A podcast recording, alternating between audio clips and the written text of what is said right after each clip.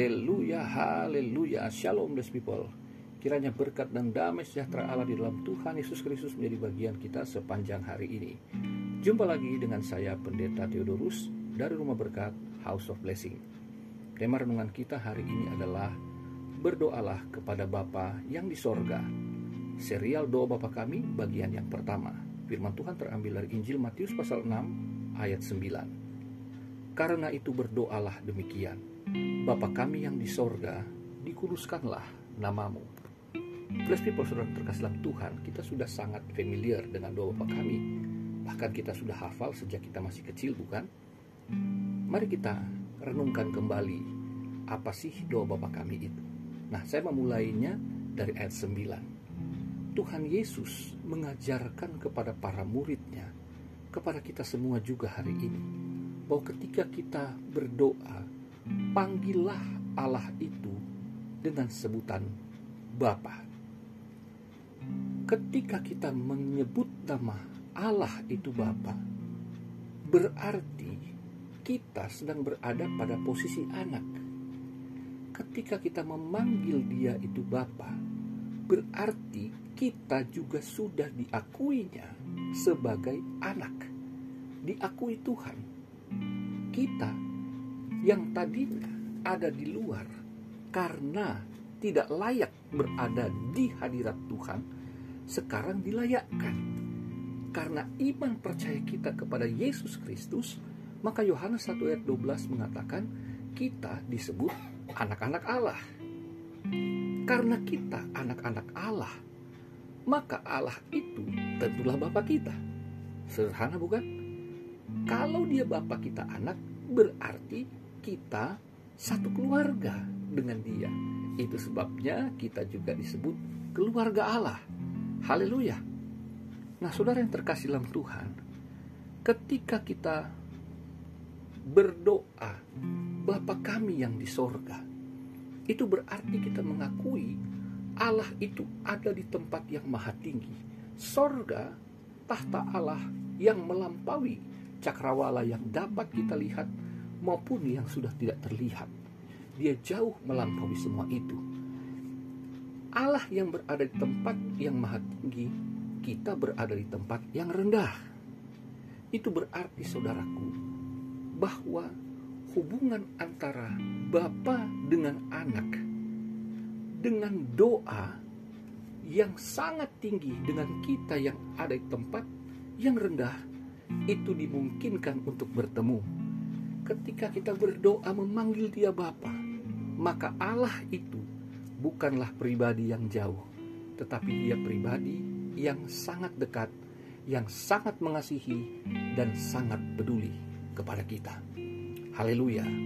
Saudaraku, ketika kita memanggil dia Bapa, itu berarti kita mengakui dia adalah sumber karena arti kata Aba dari bahasa Aram adalah sumber jika Allah itu adalah sumber, maka kita adalah orang-orang yang membutuhkan kepuasan, kepenuhan dari sang sumber itu.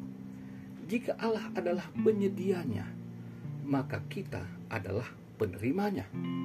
Dengan demikian ketika kita berdoa Bapa kami yang di sorga, kita yang di bumi ini adalah orang-orang yang bergantung sepenuhnya kepada Dia, karena Dia dari tempat yang maha tinggi yang sanggup untuk memberkati di tempat yang rendah. Haleluya. Saudara yang terkasih, betapa indahnya hubungan ini. Untuk itu, ketika kita menyadari bahwa kita adalah orang-orang yang mengakui keterbatasan, mengakui ketidakberdayaan, dan sekaligus menyatakan ketergantungan kita kepada Bapa yang di sorga, maka dengan demikian kita juga memiliki kesadaran bahwa kehidupan kehidupan kita tidak mungkin tanpa Dia. Saudaraku yang terkasih, kalau kita menyadari bahwa Bapa yang di sorga adalah pribadi yang sangat mulia, maka patutlah kita dikatakan dikuduskanlah namamu. ketika dikatakan dikuduskanlah namamu, yaitu nama Bapa yang di sorga, maka itu berarti apa yang kita sampaikan bukanlah permintaan, tapi se sebuah atau suatu bentuk pemujaan kita kepada Dia. Dikuduskanlah namamu, terjemahan lainnya, dimuliakanlah namamu. Allah itu mulia, maka pantaslah kita mempermuliakan Dia. Saudaraku, ketika kita memutuskan nama Allah itu, maka kita harus ingat, dalam kehidupan kita tidak boleh ada sumber yang lain, tidak boleh ada Allah yang lain, tidak boleh ada sumber kekuatan, sumber pengharapan selain Tuhan itu sendiri.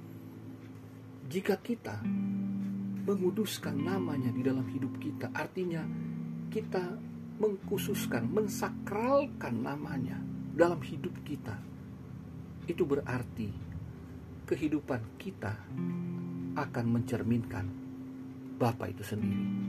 Bapa yang penuh kasih, Bapa yang penuh dengan damai sejahtera, Bapa yang penuh dengan kebaikan dan kemurahan hati. Itulah yang kita akan sampaikan juga kepada sesama kita. Karena dengan kita meminta kepada Bapa Sang Sumber, artinya dia membagi dari dirinya kasih dan kebaikan, kemurahan hati dan sebagainya yang luar biasa, yang sangat berguna bagi kita. Itu semua juga harus menjadi saluran dari diri kita untuk orang lain. Sehingga setiap berkat yang dia berikan tidak kita anggap sebagai milik yang harus kita pertahankan tetapi kita harus menyalurkannya kembali sehingga Bapa dipermuliakan. Jadi saudara yang terkasih, ketika kita berdoa kepada Bapa yang di sorga, sesungguhnya kita tidak sedang mencari dia untuk kepentingan kita, tapi kita sedang mencari dia agar namanya dikuduskan melalui kehidupan kita. Hidup kita akan mempermuliakan dia, bukan mempermalukan Tuhan hidup kita akan mengagungkan Dia, bukan menjatuhkan atau merendahkan nama Tuhan dengan sikap perkataan dan perbuatan kita. Maka Bapa di sorga dipuji dan dipermuliakan. Ini yang dapat menjadi renungan kita hari ini.